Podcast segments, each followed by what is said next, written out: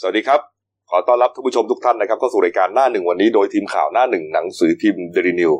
พบกับเราทุกวันจันทร์ถึงศุกร์10นาฬิกา30นาทีเป็นต้นไปนะครับ ทาง YouTube Channel Daily New Live ขีด GS ตามที่หน้าจอนะครับ เข้ามาแล้วกด Subscribe ติดตามกันหน่อยครับ วันนี้วันอังคารที่ 18 กุมภาพันธ์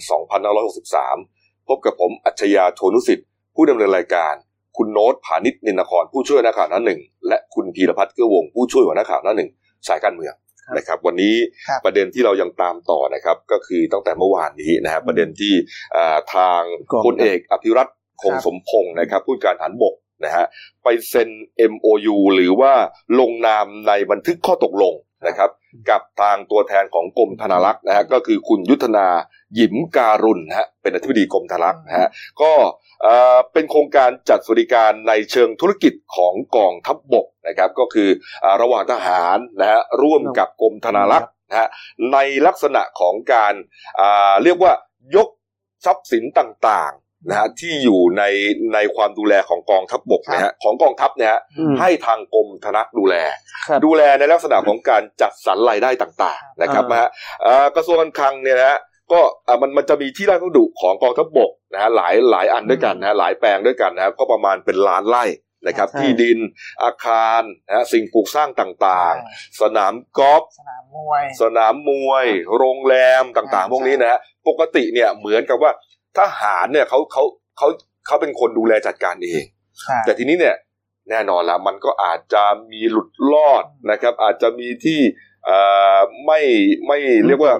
ไม่โปร่งใสหรือเปล่าไม่แน่ใจ หรืออาจจะอาจจะไม่ไม่เต็มไม่เต็มหน่วยครับนะครับ อย่างนั้นเนี่ยนะฮะก็ให้ทางเขาเรียกว่าให้มืออาชีพอะดูแลอืมนะฮะกรมธนารักษ์ดูแลไปเลยนะฮะครับก็แต่ว่าอย่างไรก็ตามนะครับ ก็จะต้องมีการจัดสวัสดิการในเชิงธุรกิจนะให้ ให้แบ่งเป็นสองลักษณะด้วยกันนะฮะครับลักษณะแรกคือจัดสวัสดิการในเชิงธุรกิจนะกรณีปกติทั่วไป เช่น สถานบริการน้ำมันหรือปั๊มน้ำมันนะร้านค้าตลาดนัดต่างๆเนี่ยอืมเอ่อประมาณว่าให้เรียกเก็บค่าเช่า แล้วก็ค่าธรรมเนียมตามอัตราที่กำหนดอืมนะครับ ส่วนอันที่สองครับคือการจัดสวัสดิการในเชิงธุรกิจกรณีพิเศษ อันนี้ก็คือสนามมวย สนามกอล์ฟสนามม้าอืมอ่าสถานพักฟื้นพักผ่อนต่างๆ เนี่ยก็จะมีเรียกว่ามีกฎหมายพิเศษของเขาอีกแบบหนึ่งครับนะครับนะฮะหลังจากนั้นครับ ตัวแทนทั้งสองหน่วยงานครับกระทรวงการคลังก็ส่งคุณประสงค์ภูลธเนศนะฮะปลัดกระทรวงเนี่ยมาแถลงข่าวร่วมกับพลเอกธีรวัตรบุญยวัฒน์นะฮะเลขาธิการเอ่อเสนาธิการฐานบกนะฮะการแถลงข่าวนะครับทางเอ่อเสธีรวัตรเนี่ยฮะก็บอกนะครับบอกว่าเอ่อสิ่งเหล่านี้เนี่ยฮะ เป็นสวัสดิการที่กองทัพบกดำเนินการมานานแล้วตั้งแต่อดีตนะครับ เป็นการจัดเอ่อเขาเรียกว่าดูแลกำลังพลมานานนะเช่น สถานพักฟื้นพักผ่อนนะที่มีริมทะเลอะไรพวกนี้นะใช่ใช่เอ่ออะไรนะสวนสนส่วนใช่ไหมปฏิพัฒน์ปฏิพัฒน์เนี่ยฮะที่ที่ประจวบเนี่ยนะฮะใช่ครับหรือหลายหลายที่เนี่ยนะครับ ก็เอ่อประชาชนทั่วไปก็สามารถไปใช้บริการได้ นะครับแต่ว่าเอ่อส่วนใหญ่ก็จะเป็นเอ่อคนของกำลังพลนี่แหละครันะบแต่ว่าเอ่อทางทางทางพลเอกพลเอกธีรวัตรยังยืนยันนะว่า ถ้าเป็นกำลังพลครับครอบครัวของกำลังพลต่างๆ เนี่ยอืมก็ยังได้ส่วนลดอยู่ ก็เป็นสนะวัสดิการเหมือนเดิมเป็นสวัสดิการเหมือนเดิมนะฮะเขายืนยันนะครับว่าสิ่งที่กองทัพทำเนี่ยฮะเพื่อให้เกิดความถูกต้อง แล้วก็สามารถตรวจสอบได้โปร่งใสรายได้ภายหลังจาก ที่จ่ายกับกรมธนักแล้วเนี่ยฮะครับก็นำเงินเข้ากองทุนสวัสดิการกองทัพบกนะฮะโดยกองทัพบกจะมีระเบียบอืมว่าด้วยการจัดการสวัสดิการภายในกองทัพนะฮะก็จะเอามาดูแลพวกทุนอืมทุนการศึกษา พวกนี้นะให้บุตรบุตรหลานของกำลังพลต่าง ๆ พวกเนี้ยปันผลเหมือนเดิมใช่นี่ครับนี่ฮะเอ่อก็มีนักข่าวถามนะว่าที่ดินของกองทัพตอนนี้เนี่ย ที่ดูแลอยู่เนี่ยมีครับสักเท่าไหร่ฮะนี่ฮะเอ่อพลเอกธีรวัตรบอกว่าก็เป็นล้านไร่อืม เป็นล้านไร่นี่คือรวมถึงพื้นที่เกษตรกรต่างๆ ประชาชนเข้ามาเช่า รวมถึงที่ถูกลุกที่เลยนะใช่ครับผมที่ถูกลุกเข้ามา บุกลุกเข้ามาเนี่ย แล้วก็ไม่ได้ไม่ได้ค่าตอบแทนอะไรเนี่ยอืมทีนี้ทหารจะไปไล่เองเนี่ย ก็จะเหมือนกับว่าใช่ทหารเนี่ยไปไปรังแกประชารังชนแกประชาชน ก็เลยให้ทางกรมธนักเนี่ย เข้ามาเข้าไปดูแลจัดการเข้ามาจัดการเลยนะอะ มาจัดสรรปันส่วนใหม่อะอยู่ต่อไปไม่เป็นไรนะ แต่ว่ามันต้องจ่ายค่าเช่านะค่าเช่าเออไม่ใช่ว่าอยู่กันฟรีๆเนี่ยนะนี่ฮะส่วนเอ่อเหล่าทัพอื่นๆเนี่ยก็เห็นว่าที่เตรียมจะเตรียมจะมาให้ทางอ่ากรมธนักก็ดูแลเหมือนกันนะครับ เพราะว่ามันก็มีทรัพย์สินต่าง ๆ เนี่ยที่เอ่ออยู่ในความครอบครองอยู่ในการดูแลของแต่ละเหล่าทัพเนี่ยใช่มากพอสมควรครับนะครับ ไม่ว่าจะเป็นเอ่อกองทัพเรือหรือว่ากองทัพอากาศนะครับเนี่ยมีแล้วตำรวจด้วยสำรวจด้วยครับใช่ครับ แล้วเห็นว่าวันนี้นะครับ10โมงเช้าครับ จะมีการประชุมผู้นำเหล่าทัพนะฮะที่กองทัพเรือเนี่ยนะครับอืมก็จะมีพลเอกพรพิพัฒน์เบญยศรีนะครับ ผู้จัดการทหารสูงสุดครับเป็นประธานการประชุมนะฮะอ่าพลเอกอภิรัตคงสมพงศ์พบทบครับพลเรือเอกลือชัยรุดดิตพบทรนะฮะ พลอากาศเอกมานัทวงศ์วาดพอทอนะฮะก็รวมถึงพลตำรวจเอกจากทิพย์ชัยจินดาพบตรเนี่ยเข้าประชุมกันอย่างพร้อมเพรียงครับนะครับเห็นว่าจะหารือกันเรื่องเออนอกจากเอ่อการจัดการสวัสดิการของกองทัพนะฮะการเอ่อให้กรมธนารักษ์เข้ามาดูแลนะฮะรวมถึงเอ่อบ้านพักของทหารที่เกษียณอายุราชการแล้วเนี่ยครับจะดำเนินการอย่างไรนะฮะอืมจะ จะเอามาคืนไหมหรืออย่างไรนะฮะจะคืนบ้านพักไหมแล้วก็ที่สำคัญที่ประชาชนเขาก็อยากรู้นะครับอืมว่าทหารที่เกษียณแล้วเนี่ย สามารถเอากำลังพลไปใช้ได้ไปใช้เป็นแบบเหมือนกับเป็นคนใช้ในบ้านเป็นที่เขาเรียกกันเป็นคนติดตามที่เขาเรียกกันว่าตสอะอืมแต่เอาไปใช้เป็นคนใช้ในบ้านอะเอานี่ฮะเนี่ยมีหรือเปล่า เรื่องนี้ครับเมื่อวานนี้ครับ ร้อยโทหญิงสุนิสาที่วากรดำรงฮะ รองโฆษกพักเพื่อไทย ก็บอกนะครับ บอกว่าจริง ๆ แล้วเนี่ย ก่อนที่จะไปเรียกคืนบ้านกับทหารทั้งหลายแหล่เนี่ยนะครับพลเอกประยุทธ์จันทร์โอชานายกรัฐมนตรีรัฐมนตรีกลาโหมเนี่ยจะต้องสังคายนาตัวเองก่อนเลยอืมคือคืนบ้านก่อนเลยเป็นคนแรกเลยฮะนะฮะจะมาใช้ข้ออ้างความเป็นนายกรัฐมนตรีเพื่อใช้สิทธิพักอาศัยอยู่ในบ้านหลวงฟรีๆโดยอ้างว่าตัวเองมีบุญคุณกับบ้านกับเมืองนั้นเนี่ย มันเหมือนกับเป็นการเอาเปรียบกองทัพ และข้าราชการคนอื่นๆ นะก็เพไม่ราะลอว่างทุกคนเนี่ยก็ทำคุณประโยชน์ต่อชาติบ้านเมืองเหมือนกันนะเออก็ไม่ลองถามนายกดูเหรอว่าเออเสียค่าเช่าหรือเปล่านี่ไงนี่ไงนอกจากนี้ครับ การเบียดบังเอาคนของหลวงไปเป็นคนรับใช้ส่วนตัวฟรีๆอย่างที่คุณพิพัฒน์บอกเนี่ยพวกฐานเกณฑ์ต่างๆเนี่ยไปคอยรับใช้ อันนี้อันนี้คุณสุนิสาพูดเองนะไปคอยรับใช้ซักเสื้อผ้าล้างจานขัดรองเท้าให้ลูกและเมียด้วยเนี่ยมันผิดระเบียบเอาเรารู้ได้ไง ว่าเขาเอาทหารไปใช้ขัดรองเท้าลูกเนี่ยเออเขาไม่รู้ไงเออก็คือไปไปรู้ได้ไงอะตีตีขุมไหมว่าเอาไปเออไปไปใช้งานเนี่ยนะนี่นะคือนี่นะคือพูดอะไรไม่ควรตีขุมนะ เพราะว่าอืมมันเป็นการสื่อสารการสื่อสารลักษณะนี้ถ้าสุมันเป็นเรื่องที่เป็นการเมืองแล้วมันมีโอกาสที่จะสร้างความเกลียดชังได้ คืออยากให้ทางโฆษกพรรคเพื่อไทยทำการบ้านดีกว่านี้หน่อย อืมนี่ฮะนอกจากนี้ยังบอกด้วยนะครับว่า ก็อยากให้ พลเอกประยุทธ์เนี่ยโชว์สปิริตย้ายออกจากบ้านหลวงเป็นตัวอย่างให้คนอื่น ไม่ต้องรอให้คนไล่ครับจะได้ไม่ไปสร้างความหนักใจให้กับเจ้าของหน่วย เพราะเขาคงเองเกรงใจอะ ไม่กล้าจะเอ่ยปากไล่หรอกครับนี่เออก็ระดับทั้งทั้งเป็นอดีตผบทบทั้งเป็นนายกอะนะอืมแต่เรื่องนี้ก็คิดว่าคงจะมีคนไปถามกระแสความเห็นจากท่านนายกรัฐมนตรีครับในวันนี้นะครับว่าอืมเจอกันที่คอรมออยู่แล้ว อืมนี่ฮะอืมเอ่ออีกท่านหนึ่งครับ พันเอกวินไทยสุวารีฮะโฆษกกองทัพบบกนะครับ ก็กล่าวถึงกรณีที่เอ่อก่อนหน้านี้อะที่บิ๊กแดงบอกว่า ให้ฐานชั้นผู้น้อยที่ถูกใช่ไหมเออสายที่ตรถูงกผู้บังคับบัญชาเอารัดเอาเปรียบ จะด้วยประการใดก็ตามเนี่ยนะครับแจ้งเรื่องร้องเรียนเข้ามานะฮะส่งเข้ามา แต่เหมือนกับว่าเอ่อ ไม่ไม่คงไม่มีใครกล้าส่งอะเพราะเขาเพราะว่าเขาไม่เชื่อว่ามันเป็นความลับจริง เพราะว่าของเราคือสักเดลินิวเมื่อวันจันทร์ก็เล่นเป็นพาดหัวไปแล้วว่าผู้น้อยเนี่ย ไม่มั่นใจเลยอืมกับกรณีที่จะให้ส่งข้อมูลส่วนบุคคลไปในการที่จะร้องเรียน เพราะว่าจริง ๆ คือระบบของทหารมันมีเรื่องของ seniority นะครับ แล้วก็มีระบบเพื่อนพ้องที่ เป็นวาทะบิ๊กจอดไม่ฆ่าน้องไม่ฟ้องนายไม่ขายเพื่อนอะไรพวกเนี้ยอืมอืมอืมคือเรื่องพวกนี้มันมีอยู่นะถ้าสมมุติว่าจะให้อ่าพวกทหารเกณฑ์พลทหารร้องเรียนขึ้นไปที่ระดับสูงนี่ ระดับสูงเขาก็จะแบบ เออ มันมีการช่วยเหลืออะไรกันหรือเปล่า มันก็เหมือนมันก็เหมือนกับพวกสสนั่นแหละคุณนึกออกไหมว่า เวลามีปัญหาผิดจริยธรรมอะไรขึ้นมาเนี่ยอืมโอ้โห คุณไม่ต้องรอผลสอบหรอกชาติหนึ่งกว่าจะออกเนี่ย รอดูเรื่องเสียบบัตร รอดูเรื่องเสียบบัตรแทนตอนเนี้ย ง่าย ๆ เลย ถามว่าเรื่องเสียบบัตรแทนในพรบงบประมาณเนี่ยโยนกันไปโยนกันมาว่าใครจะสอบ แล้วปัญหาก็คือ คนที่ยอมคนที่มีปัญหาสองคนแรกที่ออกมาเปิด ถูกออกมาเปิดเผยคือคุณนาทีราชกิจประกาศ แล้วก็คุณอาฉลองเทิดวีรพงศ์อืมปัจจุบันคือพรรคภูมิใจไทยก็ยังไม่มีท่าทีอะไรนะ ว่าจะจัดการยังไง แล้วก็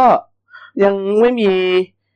อ่ากรรมาธิการชุดไหนจะเอาไปตรวจสอบอืมนะเขาจะรอคณะกรรมาธิการจริยธรรมสภาก็ยังไม่มีคนอะไรประมาณนี้เราเราเราก็ถึงบอกไงว่า คือในระดับสูง มันก็มีการช่วยเหลือกันจนกระทั่งแบบ คือพูดง่ายๆผู้น้อยไม่ไว้ใจเนี่ยอืมแล้วผู้น้อยนอกจากไม่ไว้ใจแล้วเขากลัวกระทบถึงหน้าที่การงานของเขาด้วยอย่างประเภทที่แบบ มีอะไรคุณดองยศเขามีอะไรคุณดองยศเขาคุณไม่มีการเลื่อนขั้นเลื่อนอะไรให้เขาเขาไม่เขาไม่ได้รับความเติบโตอย่างที่เขาควรจะได้เป็นั่นนแหละใช่นั่นแหละเรื่องนี้ครับพันเอกวินไทยก็ยังบอกนะ แต่พันเอกวินไทยยืนยันนะฮะบอกว่าเอ่อขอให้ร้องเรียนเข้ามาฮะกองทัพบกเอาจริง ไม่ใช่เรื่องลอยๆเอ่อทางพบทบเน้นย้ำว่าทั้งหมดต้องเป็นความลับนะแต่จำเป็นต้องเป็นเอ่อต้องมีคู่กรณีครับจะระหว่างคนชั้นยศเดียวกันหรือต่างชั้นก็ได้ นะครับนี่ฮะส่วนปัญหาเรื่องอมเบี้ยเลี้ยงของผู้บังคับบัญชา เขาบอกว่าที่ผ่านมาก็มีการลงโทษกันมาตลอด แต่ว่าอาจจะมีความเข้าใจผิดอืมก็ยังงงอยู่ว่าจะเข้าเข้าใจผิดเรื่องอะไรลงโทษมาตลอดเข้าใจผิดนะฮะเขาอาจจะเข้าใจเขาอาจจะหมายถึงว่าเข้าใจผิดว่า ไม่เคยมีการลงโทษหรือเปล่าเออแต่จริง ๆ เราก็บอกว่ามันเป็นเพราะว่าที่ก็มันเป็นเพราะว่า วัฒนธรรมในกองทัพเนี่ย คือเหมือนกับทุกอย่างมันรักษาเกียรติอื มมันรักษาเกียรติเวลามีปัญหาอะไรกัน มันจะพยายามสืบกันภายใน แล้วก็จะไม่ให้เป็นข่าวมาภายนอกทำให้การจุดประเด็นอะไรขึ้นมาว่ามันมีปัญหาในกองทัพเนี่ยเขาก็บอกว่าเขาจะดึงเข้ามาสอบเอง คนนอกไม่เห็นว่าเกิดอะไรขึ้น ไม่มีข่าวออกมา เพราะฉะนั้นคือ มันก็ไม่พอไม่มีข่าวออกมา คุณก็ไม่มีความมั่นใจได้สิว่าในกองทัพมันโปร่งใสจริงๆอืมนี่ฮะเนี่ยก็เป็นเรื่องที่จะต้องตามอยู่เนี่ยนะวันนั้นวันนั้นที่ผมเขียนนะ ผมผมมีโอกาส ที่ได้ได้อ่านที่เขาอ่านอืมที่ทหารชั้นผู้น้อยเนี่ยเขาระบายความในใจมาเขาบอกว่าจริงๆแล้วเนี่ย ระบบในในการร้องเรียนผ่านกองทัพของเขาเนี่ยเขาให้ความมั่นใจเนี่ยน้อยกว่าร้องผ่านสื่ออีกจริง เพราะว่าสื่อเนี่ย พอลงไปแล้วเนี่ยเกิดแรงกระเพื่อมเกิดอะไรใช่กับกองทัพเยอะใช่เพราะในกองทัพเขาถือว่าเขาต้องรักษาเกียรติเขาเขาไม่ต้องการให้มีใครรู้กระบวนการสอบคนนอกที่สำคัญก็คืออมหากผบคนเนี้ยเกษียณไปแล้วเนี่ย เรื่องของเขาก็แดงขึ้นมาอยู่ดีว่าใครร้องก็นั่นไงใช่อ่าเราพูดเราพูดง่ายๆว่าพูดง่ายๆว่าจากกรณีเหตุการณ์ยิงขึ้นมา มันกลายเป็น single spark ตัวหนึ่งที่ทำให้เกิดการพยายามเข้ามาปฏิรูปปรับเปลี่ยนอะไรในกองทัพหลาย ๆ อย่าง แต่ผู้แต่ถามว่ามันยั่งยืนแค่ไหนหรอครับ อืมเนี่ยฮะเนี่ยฮะอะตามต่อกันแล้วกันนะครับ เรื่องนี้นะก็ยังต้อง เป็นเรียกว่าเป็นหนังเรื่องยาวนะครับอืมไม่ว่าจะเป็นเรื่องเอ่อจัดสรรที่ดินจัดครับสรรทรัพย์สินของกองทัพนะฮะให้กอรมมธนาเบี้ยดูแลเหลืองหรือว่าเรื่องเอ่อเกี่ยวกับบ้านหลวงต่างอ่าๆคือใช่ไม่คืนเนี่ยนะว่ากันไปนะครับอะมาดูเรื่องการบ้านการเมืองหน่อยนะครับ เมื่อวานนี้ทานนายกนะครับ ไปเป็นประธานมอบสัญญาเช่าบ้านโครงการบ้านของเราก้าวไปด้วยกันครับที่ศูนย์ชุมนุมโครงการแขร่มเกล้าสองเขตลาดกระบังนะฮะก็เอ่อ มอบเสร็จเนี่ยนายกก็กลับมาที่ทำเนียบนะครับนี่ฮะอันนี้ไปเป็นประธานนะฮะนี่ฮะไปเป็นประธานนะครับนี่ฮะไปเป็นประธานมอบเอ่อเรียกว่าเอ่อบ้านนะครับนี่ฮะ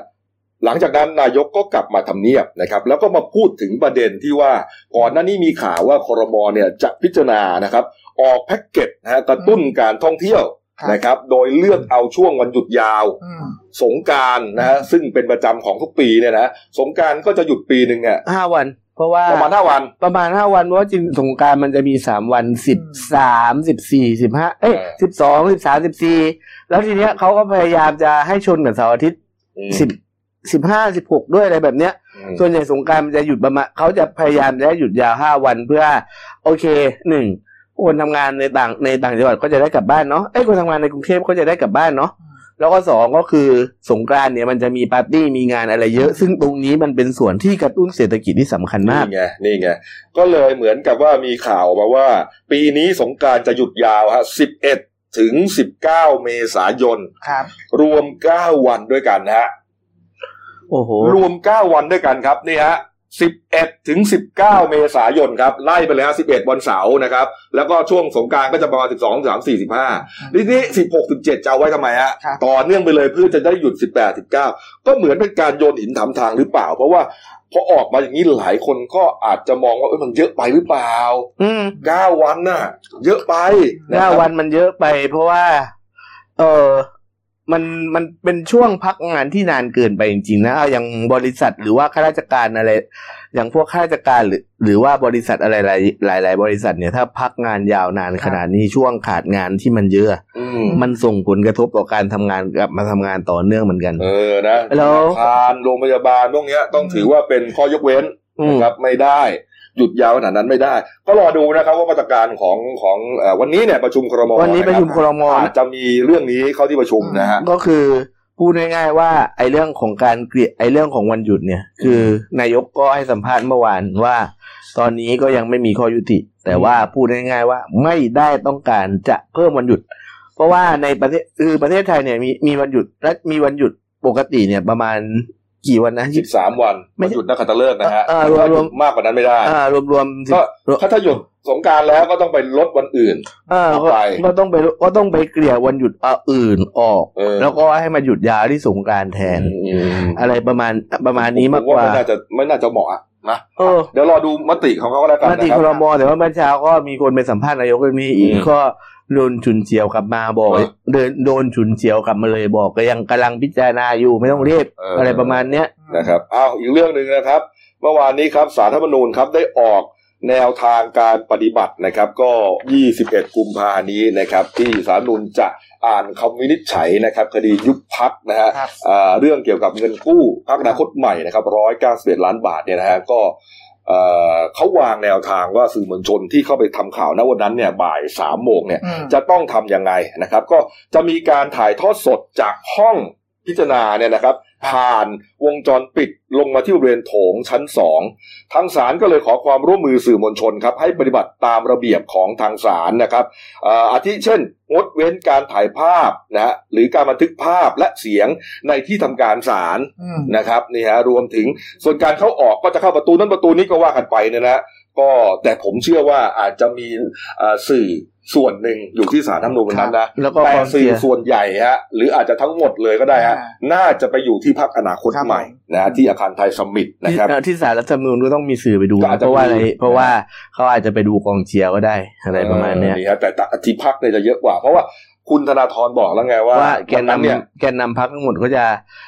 ฟังคำพิพากษาเออออยู่ที่พักนี่ฮะแล้วกองเชียร์ก็ต้องไปนะฮะสมาชิกพักก็ต้องไป หลังจากคำพิพากษาคำวินิจฉัยเสร็จสิ้นครับนะครับ ไม่ว่าจะเป็นคุณหรือเป็นลบอ่าต่ออนาคตใหม่ก็ตามเนี่ยครับเขาต้องมีการแถลงข่าวแน่นอนนะอืมไฮไลท์วันนั้นจะอยู่ที่พรรคอนาคตใหม่อ๋อแล้วช่องของเรานะครับเดนิวไลฟ์จีเอสนะครับก็จะถ่ายทอดสดด้วยครับนะครับ เรียกว่า subscribe รอกันไปเลยนะฮะอืมอยู่ที่ไหนก็ เปิดดูได้เลยอืมนะครับครับนี่ฮะอ่านเย็นนะครับ อ่านเย็นอ่านประมาณบ่ายสามโมงถูกครับต้องครับ อ่านนี่ปฮะระมาณบ่ายสามโมง ซึ่งตอนเนี้ยคือทางพรรคอนาคตใหม่ทางคุณเบียบุตรทางคุณธนาธรอืมก็พยายามยืนยันในเสียงเดียวกันว่า มันไม่มีกฎหมายห้าม ไม่ให้การไม่ให้พักกู้เงินครับ แล้วก็คือพูดง่ายๆว่าเรื่องนี้มีเงื่อนงำเนื่องจากอนุกรรมการของกกตยกคำร้องไปแล้วสองครั้งครับแต่ปรากฏว่ากกต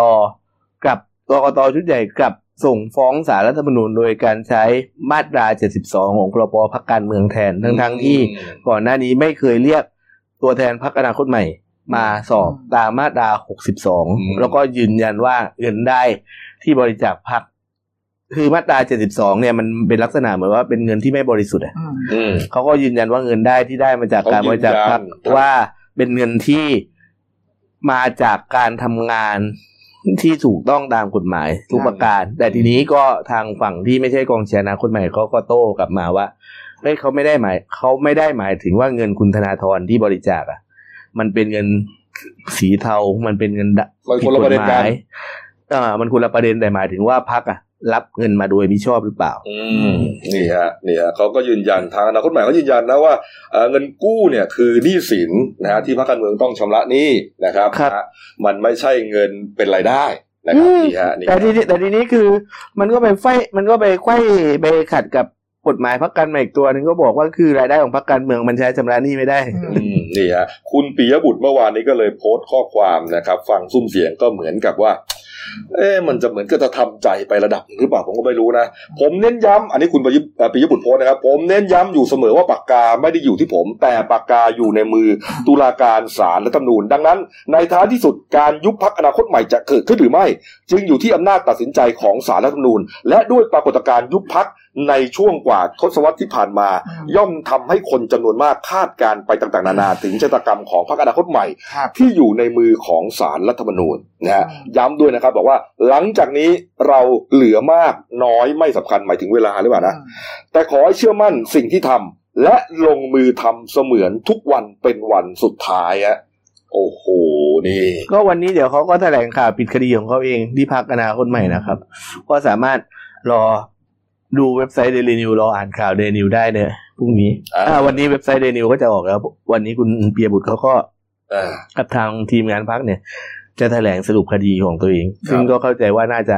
คล้ายๆประเด็นเดิมอืมเอาเอามาอีกเรื่องหนึ่งนะครับนี่ฮะประเด็นของการอภิปรายไม่ไว้วางใจนะครับ คุณยุทธพงศ์จรัสเสถียรนะครับครับสสมหาสารคามเพื่อไทยครับเรียกว่าน่าจะเป็นอีก หัวหมูทะลวงฟันอีกคนหนึ่งของฝ่ายค้านนะฮะเตรียมใช่ที่จะเขาต้องเตรียมเป้าเนี่ยนะเขาเตรียมเขาเตรียมไว้แล้วที่ล็อกเป้าไว้ก็คือ คุณสุเอ้ยที่ที่ล็อกไว้เลยว่าต้องพูดคือแบบดาวสภาคือคุณสุทินคลังแสง คุณยุทธพงศ์จรัสเสถียรคุณชุลนานสีแก้ว ในส่วนของเพื่อไทยนะอ่านี่ฮะคุณยุทธพงศ์หลังจากวันก่อนปูดมาเรื่องอ่า ศูนย์ประชุมแห่งชาติสิริกิติ์นะที่เหมือนกับว่านายกเนี่ยไปเอื้อประโยชน์ให้กลุ่มทุนเจ้าสัวนะฮะเช่าให้ได้ใช้พื้นที่ ให้ได้เช่าพื้นที่สัญญาห้าสิบปี แล้วก็ตรงนั้นก็คือเหมือนกับว่าทำเป็นคล้ายๆ มันแบบคอมเพล็กซ์ที่มีทั้งศูนย์การประชุม ศูนย์ลงทุนธุรกิจไมซ์แล้วก็พวกศูนย์แบบไอโรงแรมต่างๆอะอืมเนี่ยเมื่อวานนี้ปูดมาอีกเรื่องหนึ่งครับ แล้วก็จะอยู่ในการอภิปรายด้วยนะฮะกรณีความพยายาม เร่งรัดนะฮะของนายกนะฮะให้ย้ายโรงงานยาสูบย่านของเตยอะเนื้อที่ประมาณ 400 ไร่ก็มันติดอยู่กับสำหรับศูนย์ประชุมเศรษฐกิจนะฮะย้ายให้ไปอยู่สวนอุตสาหกรรมโรจนะ จังหวัดพระนครศรีอยุธยาอ่าฮะต้องใช้เงินก่อสร้าง 20,000 กว่าล้านบาทใช่แล้วถ้าอันนี้พูดเองนะ แล้วถ้าอีตรงนั้นเนี่ยย้ายออกไปเนี่ยเอามาทำสวนสาธารณะผมไม่มีใครว่าฮะอ่าแต่เขาไม่ได้ทำสวนสาธารณะฮะเขาบอกว่ากำลังจะเปลี่ยนเป็นโครงการ The Park อะ อ่า P A R Q อะอ่านว่าอะไรก็เอาอ่านไปนะครับประกอบด้วยคอนโดมิเนียมออฟฟิศช้อปปิ้งมอลล์โรงแรม มูลค่าโครงการก็นับหลายหมื่นล้านบาท เรื่องนี้เพื่อไทยเขาเตรียมแฉข้อมูลครับว่านายกไปพัวพันกับเจ้าสัว แล้วก็พูดอีกรอบหนึ่งนะครับ บอกว่าหากทนฟังไม่ได้ ลาออกจากตำแหน่งนายกซะเลยฮะอ่าน่าจะเป็นเจ้าน่าจะเป็นเจ้าเดียวกับศูนย์เศรษฐกิจอะเพราะว่าที่มัมันนติที่ดมันติดกันที่มันติดกันก็คือตรงนั้น รถไฟฟ้าก็ผ่านกลางเมืองพอดีกลางเมืองไม่ต้องพูดถึงนะแล้วก็เป็น โอ้มันเป็นนี่จะย่านเป็นท่องเที่ยวด้วยมันมันมันเป็นฝั่งรัชดาแล้วก็อีกตรงหนึ่งมันแถวไหนนะอะอะไรฮะคือรัชดาพระรามสี่เออแถวๆแถวนั้นแหนี่ละนี่ฮะมันมีแปลงใหญ่ๆอย่างเงี้ยเนี่ยอ่าแล้วอยู่ในความครอบครองของหน่วยงานรัฐที่ที่ไม่ได้ทำที่อาจจะใช้ประโยชน์ไม่คุ้มนักเนี่ยนะอาทิเช่นอ่าแถวมักกะสันอืมการรถไฟเป็นโรงซ่อมโรงจอดอะไรนะแต่ทุกวันนี้ที่ดินมันมันมูลค่ามันสูงขึ้นเป็นครับผมเยอะแล้วส่วนก็รวมถึงยาสูบด้วย แต่จริง ๆ เนี่ย ที่สองที่เนี่ย มันควรจะเอามาทำอ่ามันเป็นส่วนสาธารณะณะเพราะว่าเรามีปัญตอนเรามีปัญหาเรื่องฝุ่นควันอะไรเยอะมากเออถูกต้องนะเพรานี่ไงส่วสาธารณะมัอยกลายเป็นมาสร้างกันไปอีกนะแล้วสร้างแล้วที่มันขนาดนี้เนี่ยต้องสร้างใหญ่ขนาดไหนมันถึงจะคุ้มทุนนะอาคารต้องใหญ่ต้องครบวงจรรถลาวุ่นวายมากมาย คิดกันเข้าไปได้ยังไงนะฮะถ้าไม่ใช่เรื่องเงินอย่างเดียวหรือเปล่าฮะดีพัฒน์ ไม่พูดมันก็ต้องมีเรื่องเงินเข้ามาเกี่ยวข้องถูกไหมมันต้องมีการก่อสร้างไงใช่ไหมไม่รู้นี่จะฮะพูดยังไงเอ้ามาอีกเรื่องหนึ่งครับนี่ฮะคุณกรณ์นะฮะคุณกรณ์จาติกวณิชนะครับ อดีตรัฐมนตรีคลังนะครับ แล้วก็อดีตสมาชิกพรรคประชาธิปัตย์เพิ่งลาออกไปเนี่ยนะฮะก็เมื่อวานนี้มาโพสต์เฟซบุ๊กนะครับนี่ฮะบอกว่าได้ก่อตั้งพรรคใหม่แล้วอืมอืมแต่ก่อนนี้ไม่ใช่ชื่อนี้นะ อันนี้แกบอกว่าตั้งพรรคกล้าฮะคือพรรคชื่อกล้าอืมพยางค์เดียวนี่แหละนะฮะครับ ก็บอกว่าตอนนี้กำลังรวบรวมผู้ก่อก่อตั้งพักให้ได้ครบ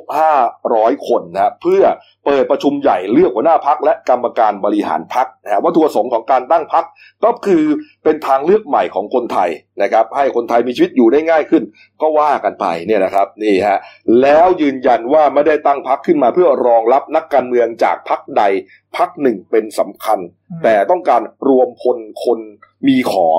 มืออาชีพอืมคนทำงานจากทั่วประเทศ มาร่วมทำงานกันครับพูดอย่างนี้นี่เอ๊ะคนก็สงสัยว่าหรือเป็นรอไปตั้ง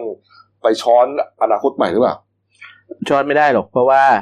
ถ้าพักอนาคตใหม่โดนยุบมันต้องตั้งมันต้องหาสังกัดในประอ๋อเหรอประมาณหกสิบวันซึ่งพักตั้งไม่ทันไม่ทันใช่ไหมเออนี่ฮะนี่ฮะแต่ผมว่าชื่อตั้งพักกล้าแกมันสั้นๆไปไหมก็ดีนะมันน่าจะ กล้าไทยอะไรประมาณไม่นั้นนะไม่ไม่ก็ดีก็ดีนะจำจำง่ายดีแล้วก็แบบเวเวลาลาเยอะแยะใช่ไหมแล้วแล้วคำก็คือแบบมันไม่ซ้ำมันไม่ต้องมีคำว่าพลัง ไม่ต้องมีคำว่าเออประชาชน ไม่ต้องมีคำว่าประชาธิปไตยอะไรพวกเนี้ยอืมเขียนง่ายดีครับผมเอามาอีกเรื่องหนึ่งนะครับ ปิดท้ายครับเมื่อวานนี้ครับศาลอาญาคดีทุจริต และประพฤติมิชอบกลางครับเอ่อได้อ่านคำสั่งนะครับศาลฎีกาครับศาลฎีกามีคำสั่งให้ยกคำร้องฎีกาของนายยงยุทธวิชัยดิตนะครับ อายุ 78 ปี อดีตรัฐมนตรีมหาดไทยครับอดีตปลัดกระทรวงมหาดไทยใช่นะฮะอดีตแล้วก็อดีตหัวหอดีน้าตปลัดพักเพื่อไทย คดีกรณีเป็นจำเลยคดีทุจริตที่ดินสนามกอล์ฟอันพายฮะนี่ฮะคดีนี้ชั้นต้นอุทธรณ์นะฮะจำคุกสองปีอืมอุทธรณ์ก็ยืนจำคุกสองปีอืมคุณยงยุทธวิชัยดิตนะฮะครับยื่นดีกา แต่ว่าศาลฎีกาไม่รับคำร้องอันเนื่องมาจากว่าข้อกฎหมายนะข้อความต่างๆ ประเด็นต่างๆ ที่คุณยงยุทธยื่นมาเนี่ย ไม่เข้าหลักเกณฑ์ไม่เข้าหลักเกณฑ์ไม่เข้าหลักเกณฑ์นะนี่ฮะสุดท้ายครับคุณยงยุทธนะเขาบอกว่าเอ่อตอนที่ไปไปรับฟังคำสั่งของศาลเนี่ย ได้สั่งคิดว่าตัวเองจะจะได้รับประได้รับรับคำร้องแล้วแล้วก็ตัวเองก็ยื่นประกัน ก็เลยสั่งอาหารอืมสั่งอาหารเที่ยงไว้เตรียมว่าจะไปรับประทานที่บ้านอืมฮึแต่สุดท้ายแล้วไม่ได้รับประทานที่บ้านนะฮะต้องอืมไปรับประทาน ที่ศาลนั่นแหละอ่านะฮะแต่ที่จะเอ่อระหว่างที่รอระหว่างรอส่งตัวเข้าเรือนจำนะฮะอืมเอ่อเจ้าที่เรือนจำก็นำส่งเรือนจำเลยฮะเรือนจำพิเศษกรุงเทพมหานครเลยฮะตามคำพิพากษาเลยฮะก็จบเลยได้ข่าวว่าอยู่แดนเดียวกับคุณสรยุทธสุทัศนจินดานะใช่แดนซึ่งแรกคดีคดีนี้มันก็แดนแรกรับอืมอืมคดีนี้มันก็โอ้โหมันนานมากแล้วครับคือมันจากการอ่าจากกรณีที่คุณเนื่อมชอ่าชำนาญชาติศักดานะคครัรับบอ่า เขาทำพินัยกรรมบริจาคที่ดินให้กับวัดธรรมิการามวรวิหาร แต่ทีนี้ต่อมาก็คือ มันก็มีปัญหาเรื่องการจัดสรรเนาะเขาก็เลยเปลี่ยนโอนให้มูลนิธิมหามกุฏราชวิทยาลัยเนี่ย เป็นผู้ดูแลจัดการอืมนี่ฮะคุณเนื่อมเนี่ยนะคุณยายเนื่อมเนี่ยทำพินัยกรรมให้กับวัดธรรมิการามวรวิหารอยู่ประจวบแต่ที่ดินแปลงเนี้ยมันอยู่ปทุมธานีนะฮะหลังจากคุณยายเนื่อมตายนะครับ ก็ ก็จะต้องทำตามพินัยกรรม แต่ปรากฏว่าอ่าทางทางเจ้าอาวาสเนี่ย วัดธรรมิการามเนี่ยจะไม่ยอมไงจะเหมือนกับว่าจะขายอืมนะแล้วโดยตั้งอ่ามูลนิธิขึ้นมาครับ เรียกว่ามูลนิธิมหามกุฏราชวิทยาลัยอืนะมแล้วก็มีการโอนที่ดินสองแปลงนี้ให้กับมูลนิธินะครับ เพื่อที่จะเอาไปจำหน่ายเปลี่ยนมืออะไรต่าง ๆ ได้นะมูลนิธิก็เลย พอรับมาแล้วนะก็เลยขายที่ดินแปลงสองแปลงนี้นะครับรวมแล้ว 700 กว่าไร่นะฮะให้กับบริษัทอัลไพน์เรียลเอสเตทจำกัด แล้วก็บริษัทอัลไพน์กอล์ฟแอนด์สปอร์ตคลับจำกัดครับในราคา 142 ล้านบาทสองบริษัทนี้ครับมีคนในตระกูลเอ่อเทียนทอง คุณเสนาะเทียนทองนะครับเอ่อคุณอุไรวรรณเทียนทองนะครับ คุณชูชาติหาญสวัสดิ์พวกนี้ถือหุ้นอยู่นะครับนี่ฮะก็รับมานะครับ จากนั้นก็เอ่อก่อสร้างเป็น สนามสกนาอมล์ฟกอล์ฟอัลไพน์นี่แล้วก็อัลไพน์มีหมู่บ้านอยู่ข้างในนี่ฮะนี่ฮะแต่หลังจากนั้นเนี่ยอ่าที่ดินสองแปลงนี้ก็มีการเอาไปจำนองที่ดินธนาคารได้เงินมา 220 ล้านนะหลังจากนั้นครับก็อ่าทางกรมที่ดินเนี่ยเขาตรวจสอบนะพบว่ามันไม่น่าจะชอบด้วยกฎหมายนะครับ ก็เลยจะยกเลิกโฉนดสองแปลงนี้นะครับมันมีการเอาไปแปลเป็นโฉนดก่อนเนี่ยนะอ่าอ่าปรากฏว่าพอจะยกเลิกโฉนดสองแปลงนี้นะครับกรม ก็มีผู้เสียหายครับเป็นร้อยรายอะพวกที่เป็นเจ้าของบ้านอะไรต่าง ๆ ที่เขาอยู่กันแล้วเนี่ยนะอ่าไปอุทธรณ์คำสั่ง แต่กรมที่ดินยืนยันคำสั่งตามเดิมครับ เสนอเรื่องต่อปลัดกระทรวงมหาดไทยปรากฏว่าคุณยงยุทธวิชัยดิตครับขณะนั้นเป็นรองปลัดกระทรวงมหาดไทย รักษาราชการแทนปลัดครับ พิจารณาเห็นให้เพิกถอนคำสั่งดังกล่าวครับหมายความว่าเอ่อยังยืนยันนะครับที่จะให้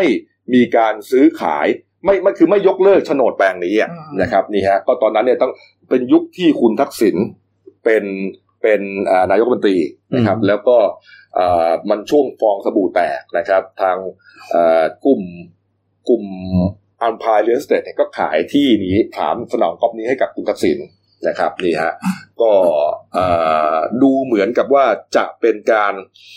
เรียกว่าทำผิดวัตถุประสงค์ทำผิดเจตจำนงของ ของเจ้าของที่ดินเดิมครับนี่ฮะนี่ครับ ก็ในคำพิพากษาเนี่ยนะครับศาลบอกด้วยนะครับ บอกว่า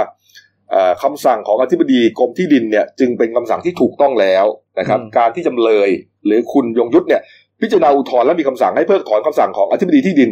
โดยจงใจละเลยข้อเท็จจริงต่าง ๆ ข้างต้น ทั้งยังจงใจตีความและใช้กฎหมายให้ผิดเพี้ยนไปจากความเห็นชอบของคณะกรรมการกฤษฎีกานะฮะ ฝ่าฝืนไม่ปฏิบัติตามมติครมเมื่อวันที่ 28 กุมภาพันธ์นะครับ ก็เออเลยถือว่าคำสั่งของจำเลยเป็นการใช้ดุลพินิษโดยไม่ชอบ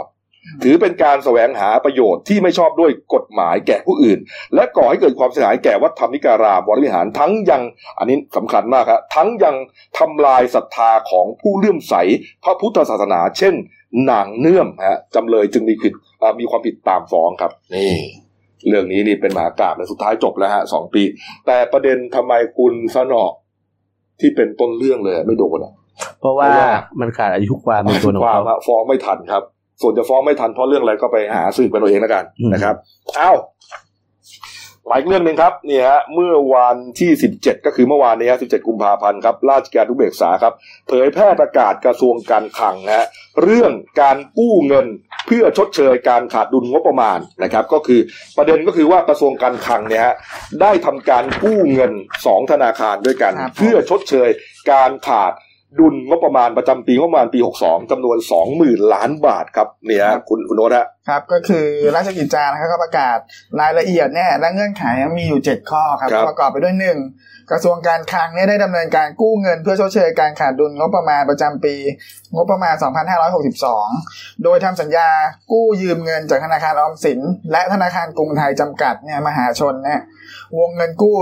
20,000 20,000 ล้านบาทครับ อ่าสองอายุเงินกู้เนี่ยหนึ่งปีหกเดือนนับตั้งแต่วันที่24ธันวาคม2562และครบกำหนดอ่าชำระต้นเงินกู้ทั้งจำนวนเนี่ยวันที่24มิถุนายน2564ครับสามอัตราดอกเบี้ยเนี่ยเท่ากับอัตราดอกเบี้ยอ้างอิงระยะสั้นตลาดกรุงเทพ เฉลี่ยร้อยละ0.15019ต่อปี 4. การเบิกเงินกู้กระทรวงการคลังจะทยอยเบิกเงินกู้นับตั้งแต่วันที่ 24 ธันวาคมเนี่ย 2562 ถึงวันที่ 28 กุมภาพันธ์ 2563 ครับ 5. การชำระดอกเบี้ยเนี่ย ตลอดเวลาที่สัญญายังมีอายุอยู่ให้แบ่งชำระดอกเบี้ยปีละ2งวด คือวันที่ 24 มิถุนายน และ 24 มิถุนายน 24 ธันวาคมของทุกปี 6. การชำระ ต้นเงินกู้นี่กระทรวงการคลังสามารถชำระต้นเงินกู้ก่อนครบกำหนดได้ทั้งจำนวนหรือบางส่วน โดยจะทยอยคืนเงินต้นอ่าคืนต้นเงินกู้ที่มีอัตราดอกเบี้ยสูงสุดก่อน และข้อ7เนี่ยไม่มีค่าธรรมเนียมและค่าใช้จ่ายต่างนี่ครับผมคนก็เลยไปตีความว่าเอ๊ะตกลงถังแตกจริงๆ หรือเปล่าเนี่ยฮะค รับรัฐไปกู้เงินนะตั้งอ่าสองหมื่นใช่ล้านบาทครับนะในขณะที่เอ่อสวบางส่วนก็ยังจะต้องไปอืมเอ่อดูงานต่างประเทศนะใช้งบประมาณคนละสองแสนเจ็ดหมื่นล้านบาทเอ้ยครับสองสองแสนเท่าไหร่ฮะสองแสนเจ็ดหมื่นบาทเออสองล้านเจ็ดหมื่นบาทนะเอ๊ะมันจะผิดฝาผิดตัวหรือเปล่านะครับครับแล้วมันยังไงนะฮะเนี่ยอ๋อเรากำลังเดี๋ยวสอบถามกับผู้สื่อข่าวของเรานะฮะเนี่ยฮะเอ่อคุณศักดิ์ชัยอินจันทร์ครับเป็นผู้สื่อข่าวเศรษฐกิจของหนังสือพิมพ์เดลินิวส์และเดลินิวส์ออนไลน์นะครับ ถามหน่อยว่าเรื่องราวเป็นไงที่มาที่ไปเป็นไงนะครับครับสวัสดีครับคุณศักดิ์ชัยครับ ครับสวัสดีครับเอ่อรัฐท่านนะครับผมครับผมรัฐไปกู้เงินออมสินนะฮะธนาคารออมสินกับกรุงไทยสองหมื่นล้านบาทถังแตกจริงหรือเปล่าครับ อันนี้ถามไปแล้วนะครับคำถามนี้ถามทั้งรัฐมนตรีถามทั้งคนที่ดูการบริหารนี่ก็ยืนยันว่าไม่เกี่ยวข้องกันนะครับ อืมเพราะว่าในเรื่องของการกู้เงินเนี่ย เพื่อมาใช้ในงบ เหลื่อมปีเนี่ยลักษณะเนี่ยครับ ทางสำนักบริหารนี่เนี่ยเขาก็ยืนยันแล้วว่า มีการทำเป็นประจำอยู่แล้วนะครับครับคือทุกปีก็มีการทำประจำคือจะเป็นเป็นการบริหารกระแสเงินสดของรัฐบาลปกติในภาวะปกติเช่นเดือนนี้ปกติมีรายรับเข้ามาก้อนหนึ่งแต่พอรายจ่ายมีสูงเขาก็จะกู้ระยะสั้นเพื่อมาใช้ไปก่อนหลังจากนั้นก็มีการเอาไปจ่าย นะครับเป็นปกติครับก็นั่นน่ะสิฮะมันมันก็เลยสงสัยว่าแสดงว่าคุณก็แสดงว่ามันไม่มีเงินสดสองหมื่นล้านอยู่ในมือถูกไหมฮะคือถ้ารัฐมีเงินสดสองหมื่นล้านอยู่ในมืออ่าการที่จะมาปรับงบดุลให้มันให้มันสมดุลกันเนี่ยมันก็ไม่จำเป็นต้องกู้ถูกไหมแสดงว่าไม่มีสิฮะถ้าอย่างนั้นอ่าคือสภาพเนี่ยคือเงินมันไม่สมดุลถ้าคือบอกไม่ดีก็อาจจะจริงส่วนหนึ่งแต่ว่ามันไม่ใช่เพิ่งเกิดขึ้นนะครับ มันครับเกิดมาทุกปีทุกยุคทุกสมัยอืม คือต้องเข้าใจก่อนว่ารายรับของประเทศเนี่ย บางทีมันมันมาแบบไม่ไม่อาจจะต่ำกว่าเป้าเล็กน้อยเช่นได้รับจากเรื่องภาษี การเก็บภาษีมูลค่าเพิ่มมาเก็บภาษีบุคคลนิติบุคคลต่างๆรวมถึงภาษีสรรพสามิตอะไรเงี้ยบางทีเราตั้งเป้าไว้แค่นี้ แต่บางทีพอ มันเก็บได้ต่ำกว่าเล็กน้อย อะเขาก็อาจจะต้องเอากู้ตรงเนี้ยมาใช้จ่ายชั่วคราวเล็กน้อยแต่ว่า